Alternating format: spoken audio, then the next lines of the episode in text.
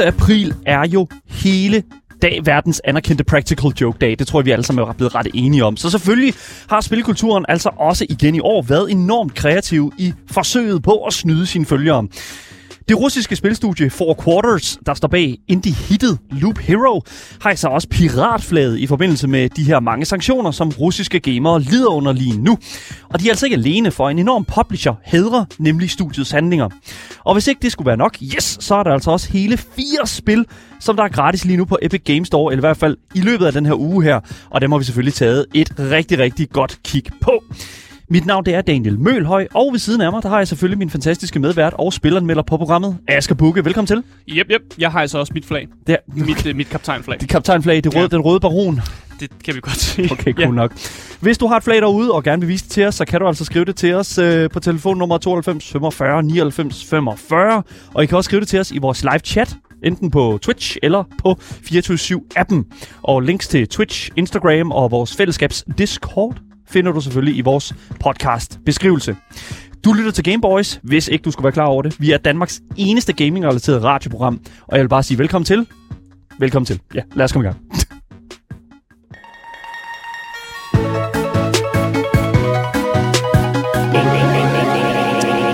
Hvis man har kigget på sin kalender, så ved man godt, at vi er jo rundet ind i april.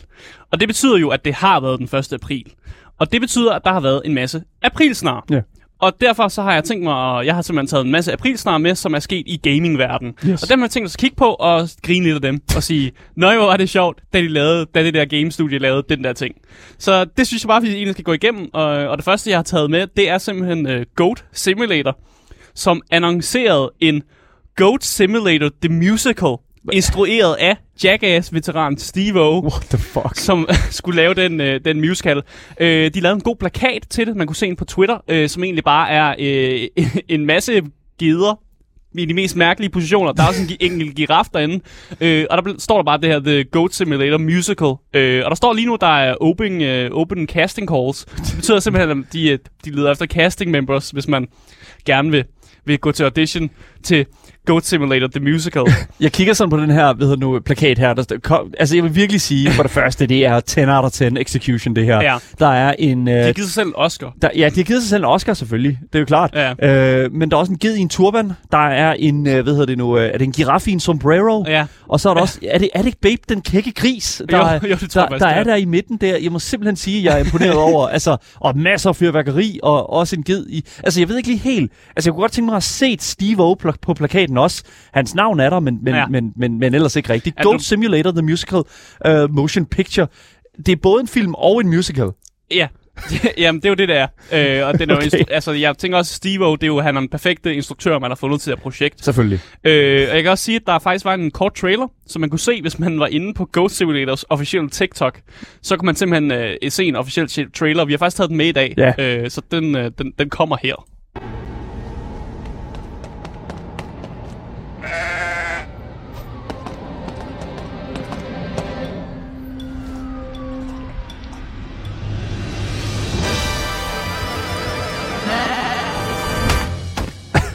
Ja, så det vi lige kiggede på, det var en ged, der opdager en plakat, hvor det bare er Goat Simulator Musical-plakaten, og så beslutter geden sig for at sige gedelyde og slaske ind i væggen. Jeg tror bare, jeg ved det ikke helt. Jeg må simpelthen sige, fucking kæmpe stor klapsalve, eller i hvert fald, hvad vi lige kan præstere her på programmet, et lille horn, for at Goat Simulator, et spil, der udkom for, jeg ved ikke hvor mange år siden, 100 år siden, stadigvæk er aktuelt. Stadig prøver at holde sig relevant. Ja, lige præcis, stadig holder sig relevant. Og hvilket er den perfekte måde, virkelig, altså sådan virkelig en kæmpe, altså sådan klapsalve fra vores side i hvert fald. Men noget, der også fortjener en klapsalve, det er faktisk, at Goat Simulator fik deres publisher, altså deres udgiver, som hedder Coffee Stain Studios, til faktisk at udgive et statement. Jeg ved ikke, om de var med på lejen. Det tænker jeg, de har været. Det må de næsten have været. Deres PR-team har simpelthen sendt sådan en PR-besked rundt til forskellige videogame media, og Kotaku var nogle af dem, som fik den her besked. Så vi har faktisk, jeg har fået den her besked, som de har sendt rundt til, som blandt andet Kotaku har fundet, og den lyder så som følgende.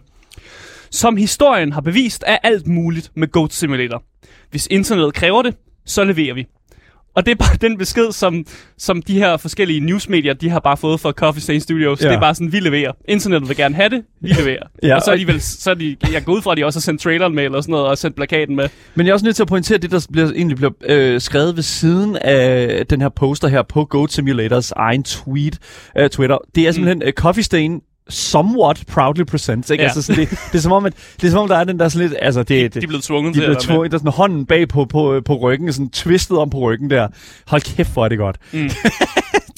Ja, jeg synes bare, det er en af de sjove aprilsnart. Den er vildt gennemført, faktisk. Ja. Fordi man kunne godt lidt tro på det, fordi Goat Simulator er fucking weird. Og de havde jo faktisk en MMO på et tidspunkt, en Goat Simulator MMO, de lavede. Så det er vel ikke... Altså, det er ikke unormalt, at de vil lave en eller anden form for musical-agtig spiloplevelse af en art. Nej. Men imponerende. Men jeg synes, vi skal gå videre til det næste på listen. Game Boys! Fordi det næste på listen, det er faktisk Sonic. Det er en Sonic-ting. We gotta go fast. Sonics officielle japanske Twitter annoncerede nogle detaljer om en Sonic Frontiers Collector's Edition, som man kunne købe. Det står altså på japansk, det giver ikke mening, hvis vi kigger på det alligevel. I mean, men jeg kan fortælle det, man kunne få i den her Collector's Edition, udover selvfølgelig spillet. Det havde en værdi af i alt 1.753,5 kroner, hvis man skulle købe alle tingene separat. Jeg tror, det hedder 50 øre, Asger. 50 øre, ja. En halv krone kan man også. Okay, fair enough. Ja, det kan man godt sige. Og man får, hvis man købte den her Collector's Edition, så fik man følgende ting. Mm. En badespand af træ. Mm-hmm. Et Sonic-håndklæde, hvor der var sådan en Sonic-print på. En vandtæt Sega Genesis. Og et ikke-vandtæt Game Gear. Og en gummiand. Så det har været tiltænkt med den her sådan Collector's Edition, at man kan spille Sonic i sit badekar. Okay, alright, listen. Okay, cool. Det er det obviously fucking fake, men jeg vil så til gengæld sige, og jeg vil også sige underpriced, fordi 1700 lige omkring 1700,5 kroner. Altså jeg er nødt til at sige en ting, at det er en vandtæt Sega og en ikke vandtæt Game. De her to konsoller her i sig selv er jo fucking meget mere værd end bare det. Det er jo fuldstændig vanvittigt, og jeg kommer aldrig nogen til. For det første, jeg ville tro på Goat Simulator-tingen, men jeg ville simpelthen ikke tro på den her Sonic-ting her. Det er simpelthen for lavt sat, og jeg vil også sige, den er lidt for gimmicky. Men altså, men er drømmen ikke lidt, at man på et tidspunkt kan komme til at game, mens man sidder i sit badekar? På en vandtæt controller? Asger, jeg ved ikke helt, om du ved det, men der findes vandtætte controller eller konsoller. Altså, gør du det? Ja, selvfølgelig gør du det. Hvad fanden? Ja, selvfølgelig gør du det. Så du siger til mig, at jeg kan tage min PS5 og bare... Det har jeg ikke sagt, Asger. Det har jeg aldrig sagt. Jeg ved ikke, hvorfor du siger PlayStation 5, og den er ikke vandtæt. Findes der en Sega Genesis, som er vandtæt? Det skal der nok være derude. Det er en kæmpe modding, ja, lige præcis. Det tror jeg ikke på. Det tror jeg simpelthen ikke på, at der findes vandtætte konsoller derude.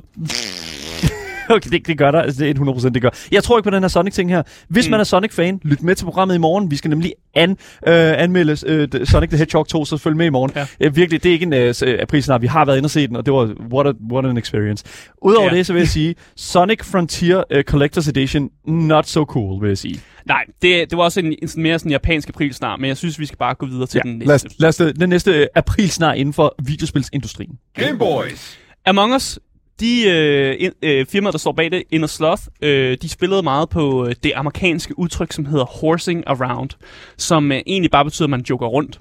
Og det var en joke, de lavede sidste år, hvor de også sagde en masse noget med horsing around, og så har de besluttet sig for, at i år, der skulle vi skulle gøre lidt mere ud af det her udtryk. Så horsing around. De tog det meget seriøst, og gjorde, at de her klassiske Among Us-figurer, de blev til heste i en speciel horse mode. Og vi har taget en trailer med, som viser de her Among Us-figurer, som bliver lavet om til hestefigurer. Den kommer her, den video.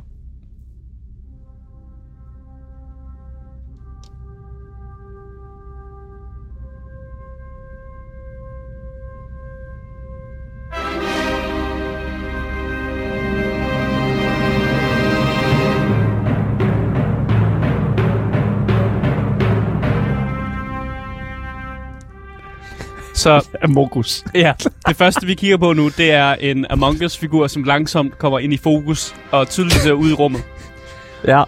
Og det er virkelig intens, den her video. Ja, det er meget intenst og meget drawn out. Ja, ja. Men på et tidspunkt... April, den 1. april 2022 står der her, over teksten nu her, der står der. Og den super længere ud. Det er meget drawn out, meget vigtigt, at det skal tage så lang tid. Among Us! Den bliver til en hest. Den har fået 4 ben. Den er blevet til en hest af Morgus. Jeg ved ikke, hvad jeg skal sige. Jeg ved ikke, hvordan jeg skal pointere. Jeg ved ikke, hvordan jeg skal forklare til folk. Det er en hest. Den er lavet til en centaur af Morgus. Crewmate af Morgus. Jeg ved ikke, hvad fuck... Og nu er der hest over det hele. Hvorfor er det en... Det her fungerer ikke. Jeg forstår det ikke.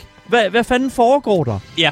What's happening? Så det Innersloth gjorde, det var, at de havde simpelthen lavet den her specielle horse mode, så man kun kunne spille den 1. april. Så kunne man spille, og så rendte man rundt og spillede et helt normalt spil Among Us, bortset fra, at alle crewmatesene, de var heste.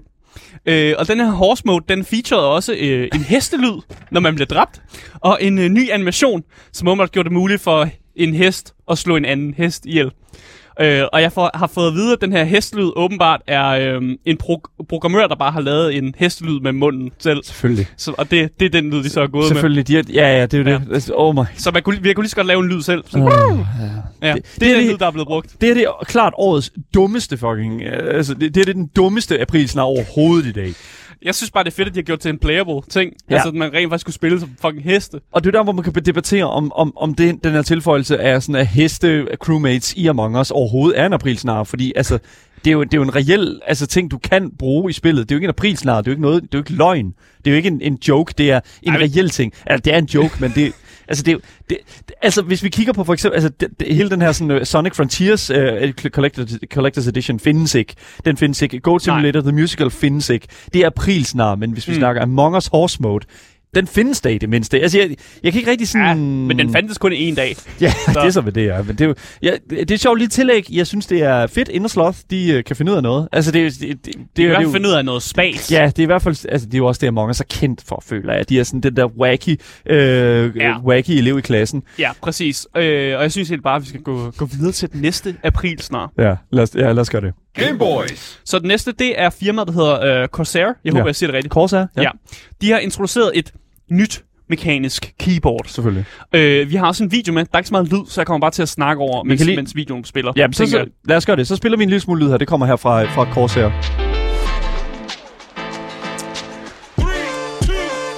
3, 2, 1, jeg kan fortælle, at det her keyboard, det hedder Corsair K1 RGB.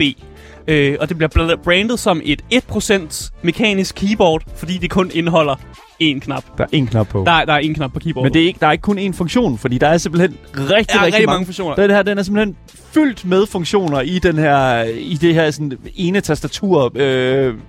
Yeah. I don't know what the fuck. Jeg har skrevet alle dens features ned, så vi kan lige gå igennem dem. Yes, Corsair K1 RGB. Ja, knappen her, som kun er en knap, den kan simpelthen den kan blive customized. Du kan simpelthen, hvis du ikke vil have den F-knap, som er det, man får med, så kan du bare putte en G-knap på, jo. Eller en S-knap, eller en A-knap, eller en W-knap, eller en O-knap, hvis du er sej og bor i Danmark og sådan noget. I guess. Du kan bare tage den knap, du vil have på, egentlig. Yeah. Så det er customization, ikke? Til det højeste niveau, ikke? Ja. Yeah. Keyboardet her, det har også RGB-lys. Det er klart. Så der er masser af bling-bling-lys. Det er gamer-keyboard, ikke? Det er gamer-keyboard. Du kan justere lyset, som du har lyst til. Så hvis du vil have noget fedt skift farveagtigt, eller hvis du bare vil have en farve, det er bare dig selv, der vælger det. Sure. Så er den jo faktisk også, den er begge håndsvenlig. Altså, den kan både blive brugt af folk, der er højrehåndede, og folk, der er venstrehåndede. Yes. Ja. Fordi der er kun én knap, så det er jo super let. Som venstrehåndede vil jeg dog lige sige, at der kommer til at være problemer med nogle, når du nævner nogle af de senere ting. Så ja, i dens nøgne format, når den bare er koblet op, yes, no problem for venstrehåndede. Men det er altså, når vi snakker den her sådan AUX mini-jack udgang her. Ja, den er du ikke så glad for. Den er jeg ikke glad for, fordi den sidder nemlig på venstre side af det her tastatur her. Og den kan altså godt komme til at komme lidt i vejen, når der sådan, du skal trykke på den her ene knap. Men nej, det tror jeg ikke, fordi du bruger pegefingeren. Så du kan bruge sgu da ikke pegefingeren. Jamen, jeg vil da bruge tommelfingeren på til den ene knap. Det er jo pegefingeren, det er trykkefingeren. Ja, det kan selvfølgelig godt være det. Du bruger pegefingeren. Du skulle nok egentlig ret, ja. Og det man også får med, man får faktisk sådan en lille platform, så man kan hvile fingeren på. Så hvis du ikke trykker på knappen, så kan du lige hvile den sådan lige ned under den, før du så skal trykke på knappen. God, det er mega fedt, at man lige har sådan en hvileplads til fingeren. Så som sagt, nu har du også allerede åbnet op for det. Man får sådan en AUX-stik, man kan putte ind i keyboardet. Jeg ved ikke, hvilken fucking funktion det skulle have, men det kan man bare. Men så kan du få lyd ud igennem tastaturet. Det skulle da meget smart. Ja. Eller, ja, det ved jeg sgu ikke. Ja. Hvad er egentlig meningen med det der AUX-stik der? Det aner jeg ikke. Jeg aner det. Jeg kan faktisk ikke, jeg kan ikke rigtig forstå det, men det er sikkert en del af aprilstarten. Ja, det er det sikkert. Men jeg vil faktisk til gengæld sige, at hvis det er, at man kan få lyd fra sin PC, altså hvis det er stæv lyd ud igennem det der lille stik der, så er det faktisk meget cool. Yeah. Hey man, I'll take it. Man kan også tilslutte USB-C stik til keyboard. Yep. Så ja, det kan man også. Cool. Og så er der en volumenknap på siden af den, så man også lige kan styre lyden. Jamen, så er på lyden. Siden af keyboardet. Sure. Ja. Jeg ser ingen downsides ved det her produkt her. Og så den bedste feature, det er det, de kalder Rumble Pack, som egentlig bare får keyboardet til at ryste. Og jeg ved ikke i hvilket format det er, om det er, når man spiller et eller andet high-intense spil, så kan keyboardet lige ryste lidt, når du spiller en shooter eller noget. Ligesom en controller? Ja. Den kan bare ryste, i hvert fald. Jeg vil sige, ved du hvad, det er rumble. Jamen det er faktisk... Har du nogensinde hørt om et keyboard, der ryster? I så dårligt keyboard, jo. Nå, jamen altså et eller andet sted, det er jo det. Jeg synes faktisk, det er... Og nu sidder vi og taler omkring det her produkt her fra Corsair her, som jo efter sigende skulle være en april snart, altså der Corsair K1 RGB. Men det der er med det, det er faktisk, at det her til lille tastatur er en reel ting. Det findes faktisk. Fordi jeg har set en video med Linus Tech Tips, som... reelt set fik tilsendt det her lille tastatur. Og det er jo ikke, fordi det er umulig teknologi, det her. Det er jo reelt set en ting, der kan lade sig gøre. Det er genialt. Nej, ja, det er fucking dumt, men det er fucking sjovt. Der har siddet nogen, der rent faktisk lavet det her, og sætter det til produktion. Bare det i sig selv er dumt. Cool. Og det sjove er også, at keyboard, det launcher med mottoet, som er The World at Your Fingertip. Så det er ikke, så det er ikke the world at your fingertips, det er simpelthen fingertip, fordi der er kun en. Hold kæft, hvor er det fedt, mand. Der er nogen, der siger, at funktionaliteten også kunne være, at det er godt til Discord, til Press to Talk. Det der er med det, det er, at den mapper det til en specifik knap på tastaturet. Ja. Så det vil også, hvis du havde et andet tastatur, så vil den også kunne mappe det ind til for eksempel, hvis det er G-knappen, du sætter på, så er det det, den vil mappe det til. Men hvis du kunne sætte det over til, en knap, du ikke bruger så meget, som for eksempel muse- eller minusknappen, eller sådan divisionsknappen over på numlock, eller whatever, så kunne du putte ned på gulvet og bruge din fod til push-to-talk. Men hvis det var en knap, du brugte meget, så kunne du også gøre det på den måde. Fordi så er du bare... altså ligesom når man trommer, spiller på trommen, så hvis du bruger den meget, så du sidder bare og banker med foden ned i jorden. Igen, Asger, det er sådan, it's not a problem, tror jeg. Der er også nogen, der siger mini stream deck. Ja, 100%. Ikke så funktionelt. Jeg ved ikke, om de kan slå sådan Elgato's stream deck, som jeg sidder med her, det her tastatur, vi snakker om. Altså, den kan jo lidt bare have knappen, som er start stream, sluk stream. Så skal du bare ikke røre ved den under hele.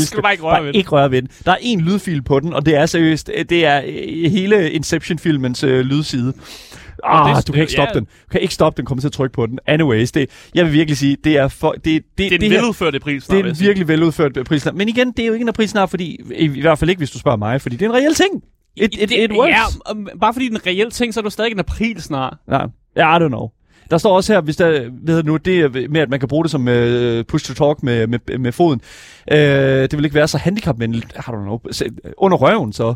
Yeah. Er der så lige sådan vippet over i den ene side? Du kan også trykke på den med næsen. Du trykker på den med næsen, eller fucking have den på skulderen. Du lige sætter skulderen op til øret og sådan. Sådan der, no problem. Ved du hvad, det er det der med at have ja-hatten på, og lige se mulighederne frem for begrænsninger. Ja. Det er jo i hvert fald det, Corsair har set. Og det er det, som vi gør her på... Det er det, vi gør her på Gameboys i hvert fald. Det havde jeg det jo. Nå, lad os gå videre til den næste, hvad hedder det nu, april snart, fordi det er jo ikke, der er jo ikke, hvad kan man sige, for lidt af det. Jeg så PUBG, de havde også lavet en med en special game mode, hvor der kom en stor høne ind og gå på mappet. Jamen selvfølgelig. Om det var virkelig, det ved jeg ikke. Chicken dinner, there you go, winner. Men det, som der egentlig fangede mit øje i år allermest, og det er faktisk også dem, der fanger mit øje, altså hver eneste år, det er altså Razer. Razer har hvert år et helt fantastisk altså sådan line-up med forskellige sådan typer af aprilsnar. Og jeg kommer til at gå igennem nogle af dem, men jeg vil nødt til at lige komme ind forbi, hvad det er, de annoncerede i år. Fordi i år, der så vi altså, at Razer, de kom ud med deres Enter the Metaverse kampagne, som ligesom ramte os med annonceringen af deres Hypersense Suit. Og vi har en trailer med, som vi også bare lige vil spille her. Her kommer traileren til Razer Hypersense Suit Enter the Metaverse. Gaming is escaping reality, they say. Go out and experience the real world, they say. The metaverse is just a dream, they say. But what they don't know is that the future is already a reality. Introducing the Razer Hypersense Suit, a breakthrough innovation that changes the field and feel of gaming forever. With over 1,333,337 haptic sensors, each one is capable of simulating hyper-realistic impact, touch, and sensation. Experience the full force of a glorious race car pileup that takes getting wrecked to a whole new level. Redefine what hitbox means as you take hver eneste år er jeg mundlam. Jeg vil virkelig opfordre alle til at gå ind på, selvfølgelig vores Twitch-VOD for at se videoen. I kan også gå ind på Razers egen YouTube-kanal, hvor I så kan se den her video her. Jeg vil virkelig sige, det er alt, hvad man tænker. Altså, det er så gennemført. Jeg ved ikke, hvad du tænker, Asger. Jeg synes bare, det er sjovt, at man tager det her suit på, fordi jeg tror ikke, vi har beskrevet det rigtig godt. Nej. Men det er et suit, du tager på, og så kan du mærke alting, der ligesom foregår i spillet. Jeg synes, det er ret vildt, fordi at det er det her, der ligesom er Razers aprilsnarsprodukt i år, fordi specielt når man tænker på, at vi sådan herinde på Game Boys vitterligt er inde i den vildeste virtual reality sådan tema i gang. Sådan, vi lavede temaet med Mille Ørsted omkring overgreb i virtual reality og den slags. Mm. Det er som om, at Razer lige sådan så, hvordan og hvorledes det fungerede. Og derefter, så må man simpelthen sige, at det er fuldstændig forventeligt, at Razer laver et home run for hvert år. Så ser vi ligesom, den her tech-gigant ligesom lancerer endnu et sådan mærkeligt nyt gadget, som der skal sådan enhance the gaming experience. Ja, men jeg elsker bare de der eksempler, de også giver det der med, sådan, at hvis du spiller bilspil, og du kører galt, så kan du mærke det, ligesom når du også vil køre galt i virkeligheden, eller når du spiller Dark Souls eller Elden Ring, og sådan, du bliver dræbt og sådan noget, så føles det også, som om du bliver hugget i maven og sådan noget. Og der er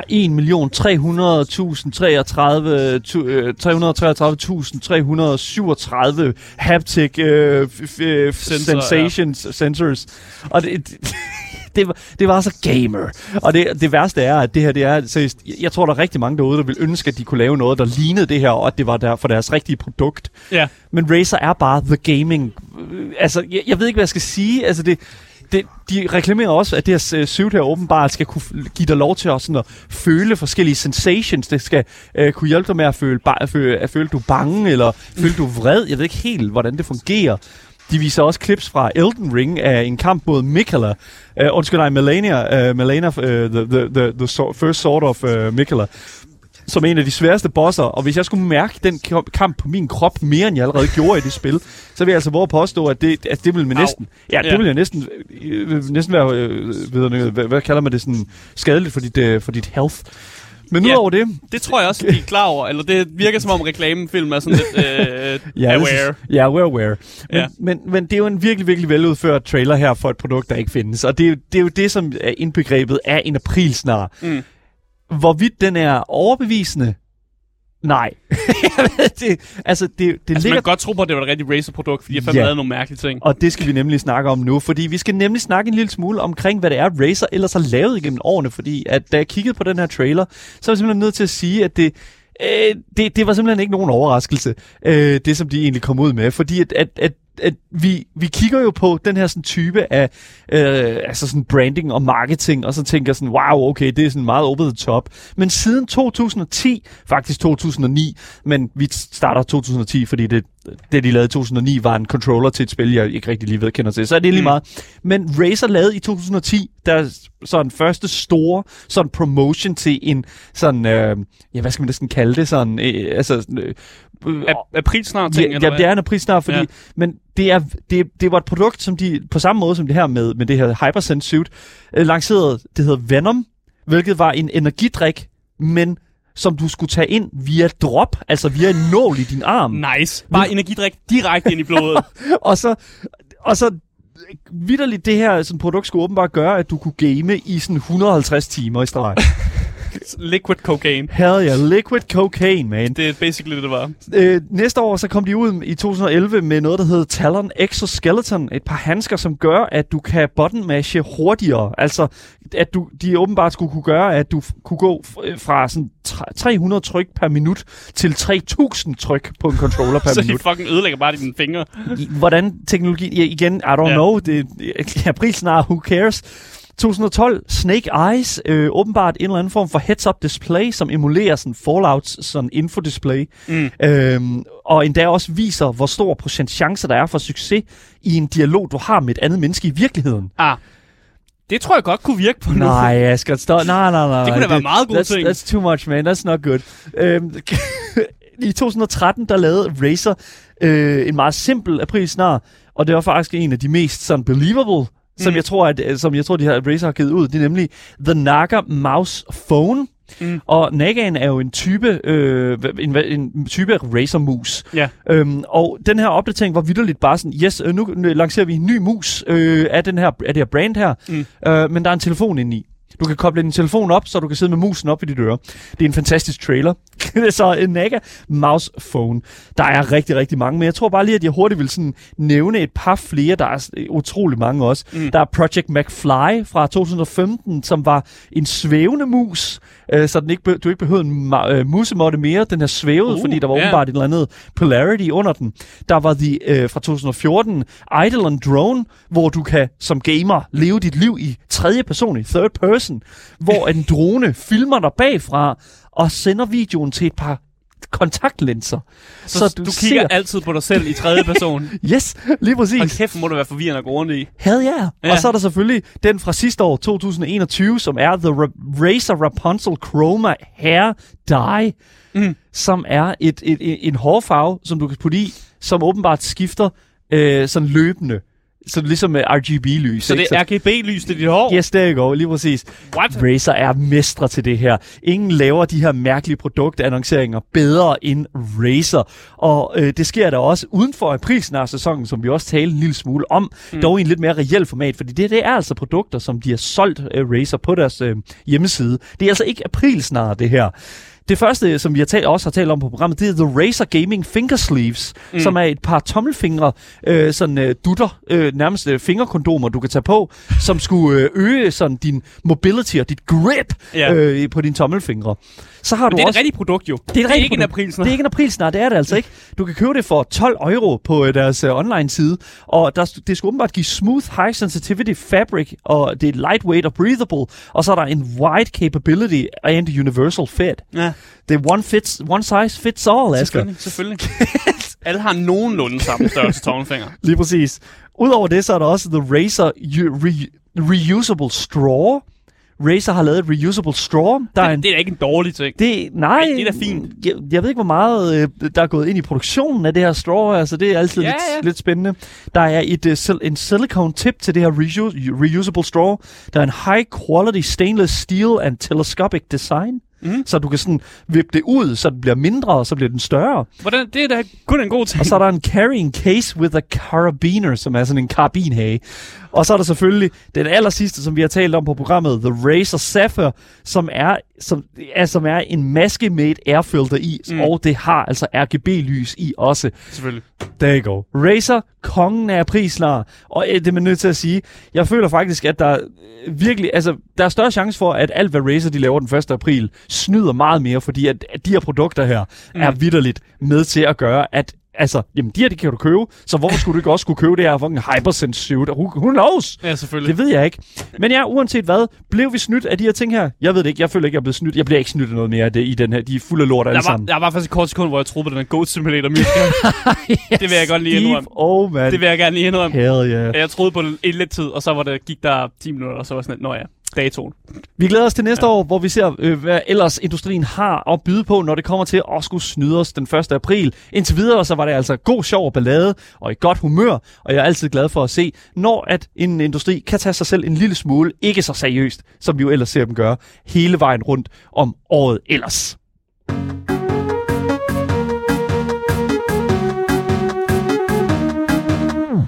Det lille indie-studie, der hedder Four Quarters, som står bag spillet Loop Hero, siger, at hvis man bor i et land, som har fået sanktioner, så må man godt pirate deres spil. Altså, man må gerne ulovligt kopiere deres spil ned på computeren. How the fuck does that work?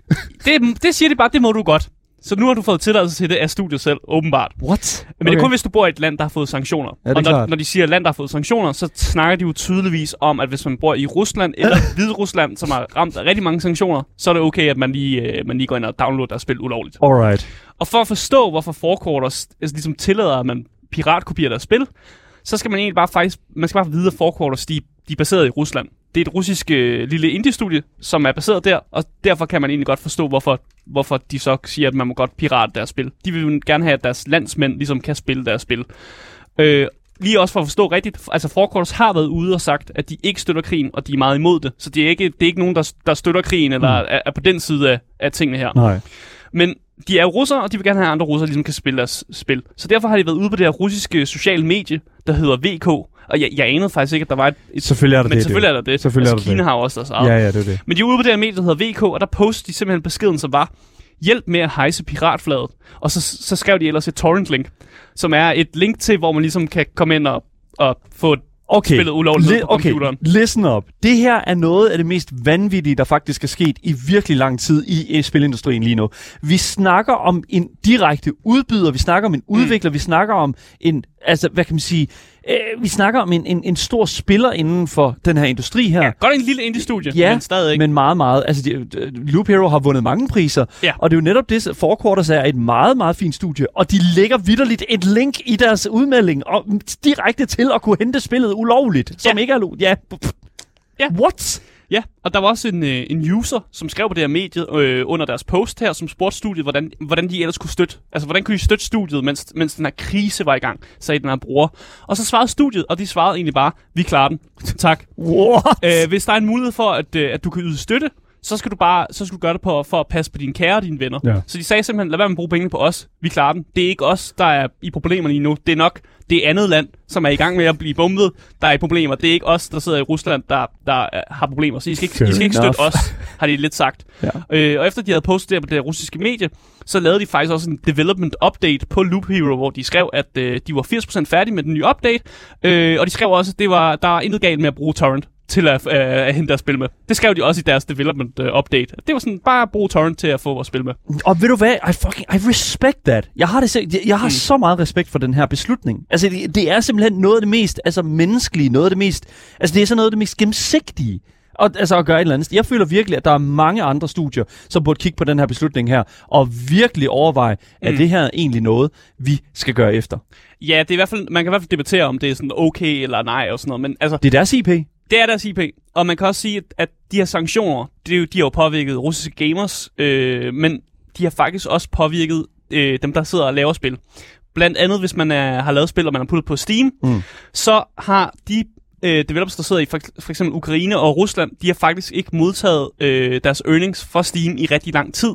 Og det er et problem, som Valve, der har Steam, faktisk har været ude og kommentere på, og sagt, at de har simpelthen ikke kunne sende penge til ukrainske eller russiske developers lige for tiden, på grund af de sanktioner, der er. Det er jo rigtigt, selvfølgelig. Valve har sagt, at de vil fikse problemet i april, men jeg googlede lidt rundt og prøvede at finde ud af, om der var en update på, om de her russiske developers eller ukrainske developers havde fået nogle penge, og jeg kunne ikke finde noget, der ligesom... Okay. Jeg tænkte, de har nok travlt med lige... Det er den 4. april, jeg vil også lige pointere, det er den 4. april i dag, og lad os nu lige se, hvad der sker. Ja, jeg prøvede at se, om der var en opdatering på historien, men jeg tænker også, måske der er lidt travlt, hvis man for eksempel sidder i Ukraine, og man er i gang med at blive bumpet og sådan noget, så man ikke tid til at klage til Valve hele tiden. Lige sørge for, at man lige har, I don't know, mindste strøm i ens bygning, I guess. Ja, også bare for at knytte noget med til den her Valve og Steam. Altså, Valve har faktisk ikke officielt kommet ud og lavet et statement i forhold til krigen overhovedet. Altså, rigtig mange af de andre store firmaer, mange af de store spilfirmaer, har været ude og sige et eller andet, at de ikke støtter det, og de trækker deres salg og sådan noget. Steam har ikke sagt en skid med Valve. Og det tror jeg simpelthen heller ikke, de kom... Altså ultimativt, så skal de følge amerikansk lovgivning. Så hvis USA laver sanktioner, så den skal følge. Det er i hvert fald det, jeg læste mig frem til. Hvis du siger noget andet, så må du gerne sige noget andet. Nej, jeg siger ikke noget, for jeg ved det faktisk ikke. Altså, jeg læste mig frem til, at de skal følge amerikansk lovgivning. De skal nok følge amerikansk lovgivning, fordi de har deres hovedsæde i USA. Ja. Det giver god mening. Super. Ja. Bare lige for at vende tilbage til historien med Four Quarters. Let's go. For noget, der er lidt mere vildt, det er faktisk, at Four Quarters publisher, som hedder Devolver Digital, som er en kæmpe stor publisher, som er kendt for at publishe nogle af de bedste indie-spil, der er lavet nogensinde. De har været ude og sagt, de støtter Four Quarters i, at de simpelthen opfordrer folk til at piratkopiere deres spil, hvis man lever i et land med sanktioner. De har været ude og lavet følgende statement. Devolver Digital støtter Four Quarters fuldt ud, når de navigerer i denne utrolig svære periode. Vi har kommunikeret konsekvent med holdet for at hjælpe dem, hvor det var muligt, og vi er blevet advaret om udtalelsen på forhånd, som vi bakker 100% op om. Okay, en ting er, at et lille indie-studie går ud og siger, hey, hent vores spil gratis. Deres deres udgiver, der så er et som af de... Dem, der skal tjene penge på og spillet, som er, og bestemt som er en af de største udgivere, vi har i dag. Altså Devolver Digital er et af de mest respekterede udgiverhuse, vi overhovedet har. Mm. Hvis man er et indie-studie i hvert fald, så vil man rigtig gerne have dem lige præcis. På sit hold. Altså, at de går ud og siger, vi støtter fuldt op omkring deres beslutning, vi er blevet advaret, og vi bakker 100% op om det. Mm. Det er vanvittigt at høre fra. Nu er Devolver Digital måske også en lidt alternativ udgiver, men jeg vil sige et eller andet sted, at det er faktisk... Jeg synes, det er vanvittigt, når man ser størrelsesmæssigt, at det er, at de går ud og siger det her. Devolver Digital har altså igen virkelig vundet mit hjerte. Jeg er nødt til at sige det. Ja, og igen, det her har noget at gøre med de altså, russiske gamer, der, som i teorien ikke har særlig meget med krigen at gøre. Og jeg synes jo også på en eller anden måde, at det er lidt synd for dem, at de ikke kan få lov at spille de spil, de gerne vil spille. Ja. Så derfor synes jeg også egentlig, det er okay, at de får lov. De får sgu lige lov til at... Nu får de sgu lige lov at piratkopiere et lille indie-spil. Yes. Det synes jeg egentlig er okay. Det kan jeg egentlig godt støtte op om og sige, det er fint nok. We take to the seas. Ja, så længe der ikke er for mange penge, der bliver fuelet ind i den her krigsmaskine, der er i Rusland. Og det tror jeg ikke, der er. Vi håber ikke, det gør. Nej, det håber jeg virkelig ikke. That's what it is. Ja, så lad os bare lægge den der. Devolver Digital støtter op om Four Quarters Studios om at lave den her statement om, at I kan bare piratkopiere Loop Hero, hvis I har lyst.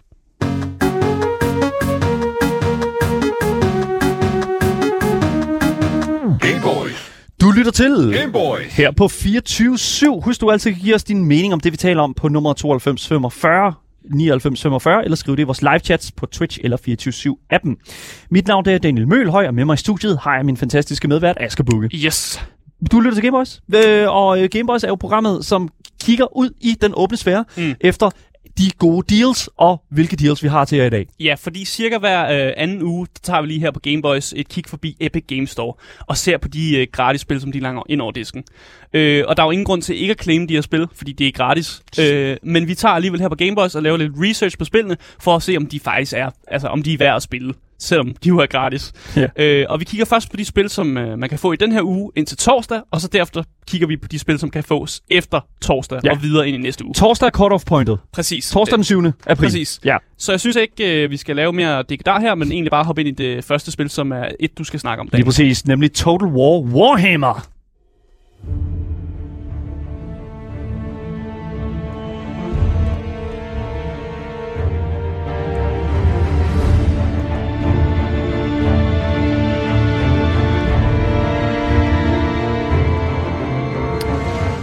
Total War Warhammer, som ligger gratis på Epic Games Store lige nu, er lavet af, Sega og udgivet af Creative Assembly. Er det ikke omvendt?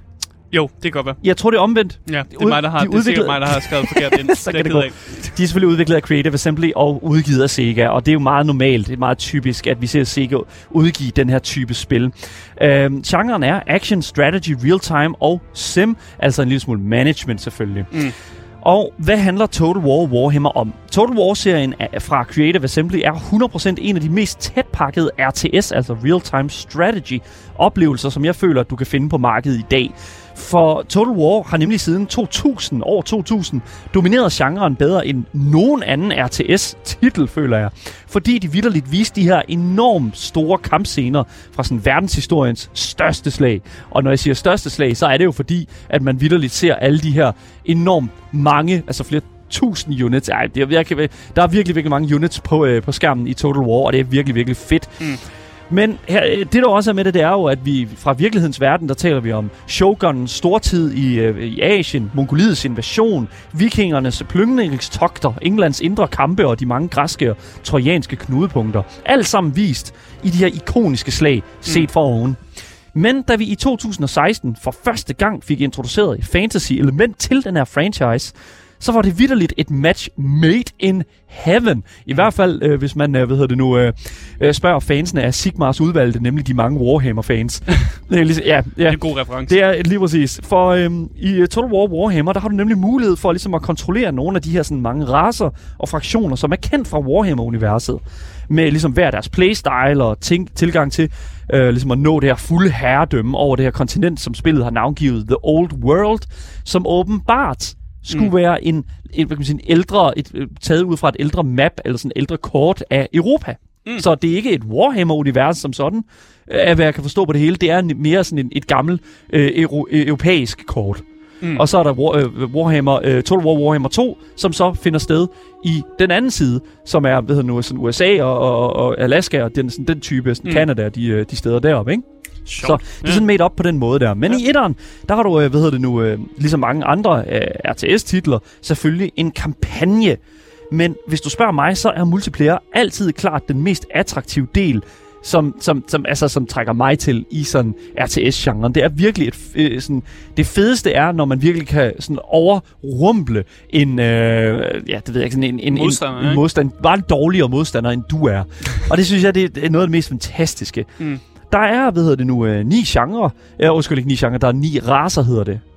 Hvor du ligesom kan vælge ud fra det. Du har de her, du har selvfølgelig de klassiske, som er sådan orkerne, og som er sådan, de er sådan andre typer af sådan Sigmars udvalgte, som jeg jo nævnte før. Sådan, altså det, igen, jeg er ikke særlig bekendt med Warhammer-universet, men altså igen, Total War tager jo faktisk mere sådan bare sådan, det her er et Total War-spil, ligesom vi kender det med Total War Rome, eller Shogun Total War, som vi jo kendte fra 2000. Og så har vi smidt et Warhammer-skin på med noget andet type gameplay. Og det synes jeg, det er simpelthen fantastisk. Jeg synes, det er skønt. Man kan ikke rigtig heller løbe fra, at det er jo ved at være et ældre spil. Det er et spil fra 2016. Og det betyder jo, at der er jo kommet en masse spil efter, som i samme alder. Der er både kommet, der er kommet Total War, Warhammer 2 og 3. Og der er kommet en masse DLC'er til, som jeg tror kan ligge og friste rigtig meget. Men hvad jeg har kunne læse mig frem til, så skal man åbenbart ikke købe de her DLC'er, fordi som tilføjer flere racer. For det er vist meget lidt, de tilføjer sådan, til den samlede gameplay-oplevelse. Men måske det kan betale sig nu, hvor du reelt set ikke rigtig skal betale penge. Du skal ikke betale for spillet. Du skal ikke betale for Total War Warhammer. Det er gratis lige nu på, på Epic Games Store. Så det er sådan virkelig sådan måske... Det kan veje en lille smule op for det. Og uanset hvad, så skulle der åbenbart være hundredvis af timers gameplay at finde i Total War Warhammer, uanset om du køber de her DLC'er her eller ej, og også uanset om du er fan af Warhammer-universet eller ej. Men jeg tror, det største selling point for det her, det er nok den største deal, du kan få i dag. Det er simpelthen, normalprisen af Total War Warhammer, det skulle være 420 kroner. Ja. Jeg ved ikke, om det stadig det er to spil for 200. Det var det, man skulle købe det på Epic. Hvis du skulle købe det for 420 kroner. Det er rigtigt. Men jeg vil sige, at det er sgu en lille smule sådan... Okay. Det er ret tit på tilbud. Ja, det tror jeg. Jeg tror, det er der, man skal lægge den. Men igen, det er stadig en deal. Det er stadig en god deal, og det synes jeg, at man skal tage op, når vi siger, at Warhammer, Total War Warhammer er lige nu gratis på Epic Games Store. Game Boys. Det næste spil, som vi skal tale om her, det er et spil, som er en lille smule anderledes, fordi at vi skal nemlig tale om en titel, som er lavet af nogen, som vi kender rigtig, rigtig godt, og hvem det er, ja, det kan vi jo tale om nu, fordi vi skal nemlig introducere, at City of Brass er gratis på Epic Games Store.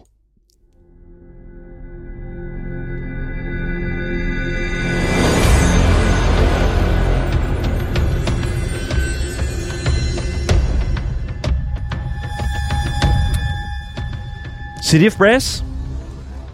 Hvis du spørger nogen, hvis du spørger nogen anmeldere, så vil du nok hellere sige City of Ass. Det er et spil, der ikke har fået super. Okay. Det er så dårligt joke. Det er ikke så godt. Men jeg vil sige, det er faktisk en lille smule middle ground her. Jeg tror, vi skal lægge den på, fordi det er lidt svært. Jeg kigger en lille smule på det, men åbenbart er City of Brass. Det er formentligvis et godt spil. For nogen. Lad os sige det på den måde. Udgiveren af City of Brass er Uppercut Games, og det er også dem, der har udviklet det. Og hvis man ikke ved det, så er Uppercut Games altså simpelthen konstrueret sammen af nogle gamle Bioshock-veteraner, altså dem, der har lavet det første Bioshock-spil. Så det er nok derfor, at spillet det er så flot, som det er. Det er et virkelig, virkelig flot spil. Sådan meget sådan inspireret af sådan Egypten og sådan Aladdins universer og sådan noget. Virkelig, virkelig sådan... hvad jeg føler, at vi sådan kan forvente for sådan den type setting. Så er det virkelig, virkelig fedt. Men nok også i forhold til sådan Bioshock og senior Bioshock-veteraner, det er nok også derfor, at genren er action og first person. Fordi det er sådan det, de kender rigtig, rigtig godt. Der er også en anden lille genre til, og det er altså roguelite.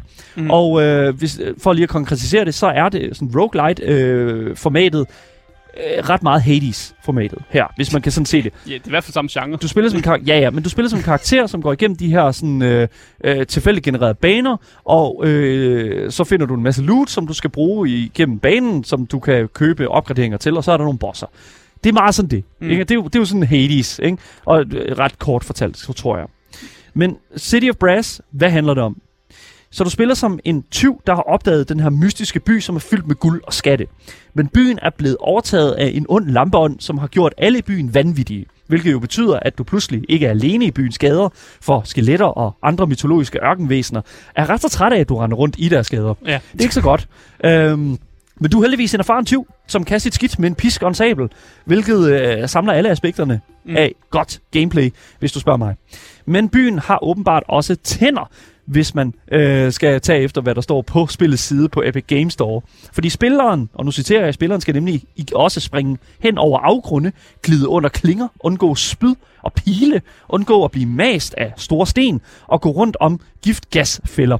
Alt mens de manipulerer de her farer til deres fordel mod en massiv mængde fjender. Så en form for Indiana Jones? Ja, det er ret meget Indiana, lige præcis. Aladdin blandet med Indiana Jones? Aladdin blandet med Indiana Jones, jeg tror det er en god... Ja, jo, det er en meget god sådan måde at sige det på, tror jeg. Mm. Du starter med de her 2 karakterer her fra The Get-Go, men senere kan du altså unlock flere forskellige typer af characters, som har nogle forskellige våben. I starten starter du med den her whip her. De har alle sammen en whip, alle karakterer. Yeah. Og den her whip, altså den her pisk, kan ligesom stunne fjender, men den kan også trække fjender hen til dig, eller skubbe dem væk, eller gøre ting og sager. Mm. Og så har du det her main-våben i din højre hånd, som ændrer sig fra karakter til karakter. Den første har en sabel, men de næste kan have en spyd, eller en pylon, eller et andet våben af en slags.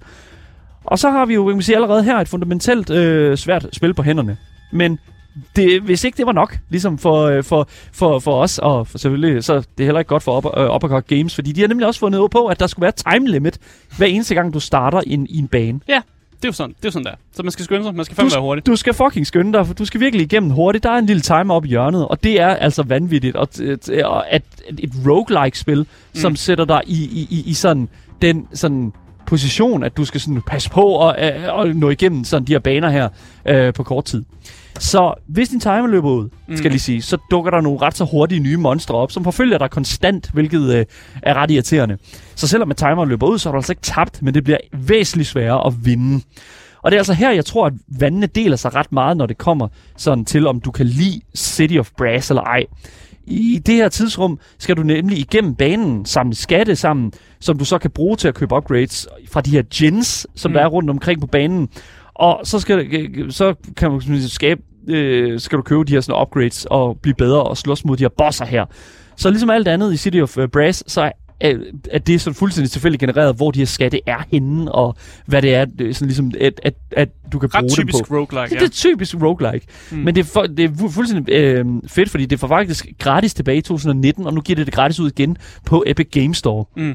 Og jeg tror bare, at det sådan et eller andet sted der ved liggen. Der er mange, der siger, at det er lige så svært som Dark Souls, og når vi snakker sådan noget der, så er det jo altid et meget subjektivt emne, fordi det er sådan lidt sådan, er det svært, eller er du bare dårlig til spillet, eller skulle du bare get good?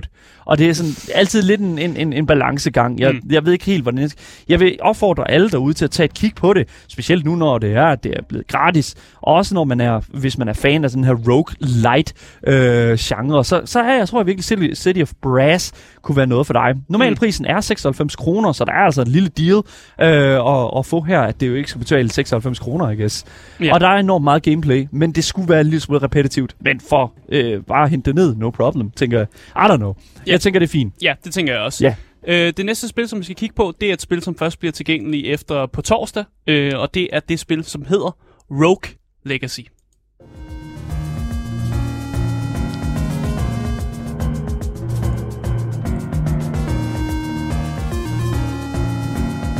Så Rogue Legacy er udgivet og lavet af Cellar Door Games. Det er en action, det er et indie, og så er det et roguelike. Og det kan man nok også godt se på titlen, fordi det hedder Rogue Legacy, så det selvfølgelig har det noget med roguelike at gøre. Og vi har allerede forklaret, hvad roguelike er, så det vil jeg ikke gå så meget ind på. Men i det her spil, der går man ind igennem en masse genererede dungeons, og prøver ligesom at indsamle så meget guld som overhovedet muligt.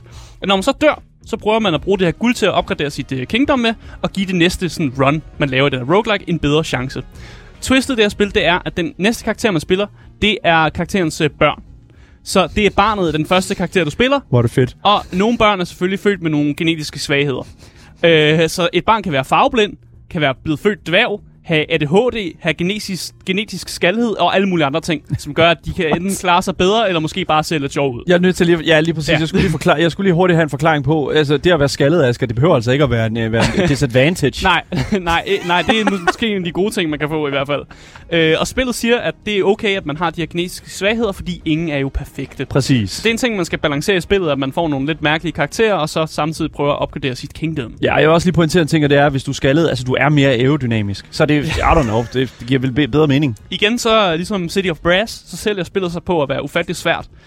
Og det gameplay, jeg ser på, og det jeg har kigget på, ser faktisk også lidt svært ud. Der er rigtig mange fælder og mærkelige ting, som jeg tænker, det er en dødsfælde i sig selv. Så ja, jeg giver nok ret i, at det kan godt være lidt svært. Tidsmæssigt så skal du bruge mindst 16,5 timer på at komme igennem spillet, og hvis man er en completionist, så bruger man op til 37 timer. Så der er ret meget gameplay at hente her, især når du får spillet for den lette sum af 0 kroner, fordi du kan hente gratis. Det er gratis på Epic Games efter torsdag. Ja. Det er torsdag den 7. Spillet har også en fortsættelse, som kom ud i 2020, så Monika at Cellador Games, de håber, at det her spil, at de giver det gratis ud, ligesom kan folk til at købe fortsættelsen til spillet. Men jeg synes, folk skal tjekke det ud, og så kan folk jo også finde ud af, om de vil købe toren bagefter. Spillet så har en normal pris på 85 kroner, hvis du vil købe på Steam, men som sagt, Epic giver det gratis væk på torsdag. Så jeg synes egentlig bare, at vi skal gå videre til det næste spil, og sidste spil, som bliver tilgængeligt efter på torsdag. Og det er det spil, som hedder The Vanishing of Ethan Carter.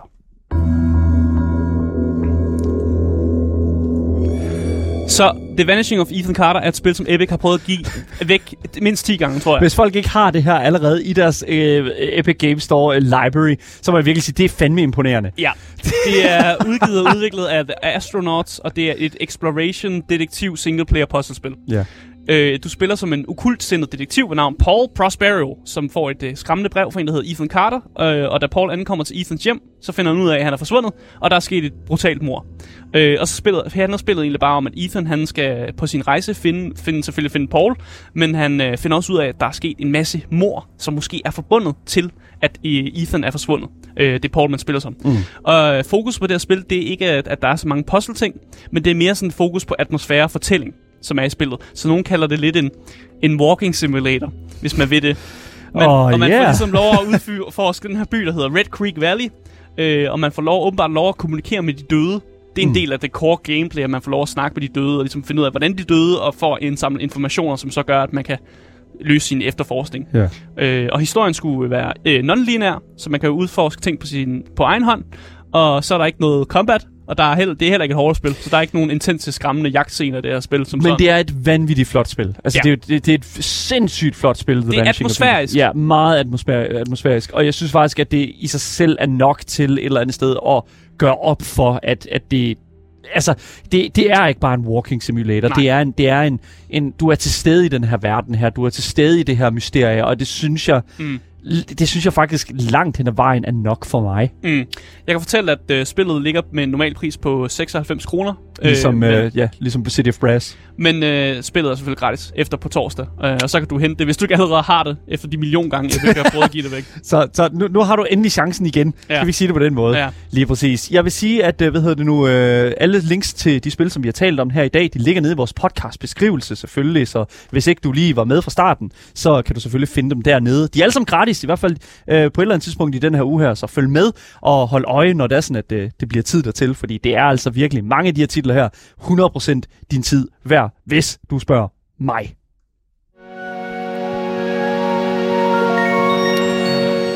Og så vil jeg gerne sige tak til jer, som har lyttet med i radioen. Jeg håber også, at det var jeres tid værd. For jer, der kommer der nogle nyheder nu. Men hvis du misser noget, så kan du altså også finde dagens program som podcast, hvis du søger på det gyldne navn. Gameboys. Så misser du aldrig nyheden, anmeldelse eller noget som helst, vi nogensinde laver her på programmet nogensinde igen. Du kan give os din mening om det, vi taler om, selvfølgelig på vores nummer 92 45 99 45, og selvfølgelig skrive til os i vores live chats på Twitch eller 24/7-appen. Links til Twitchen, Instagram, Discorden, ja, det finder du selvfølgelig i vores podcastbeskrivelse også. Mit navn er Daniel Mølhøj, og med mig i studiet har jeg haft min kære medvært Asger Bukke. Yes. Vi er tilbage igen i morgen med meget mere gaming, meget mere Gameboys til jer.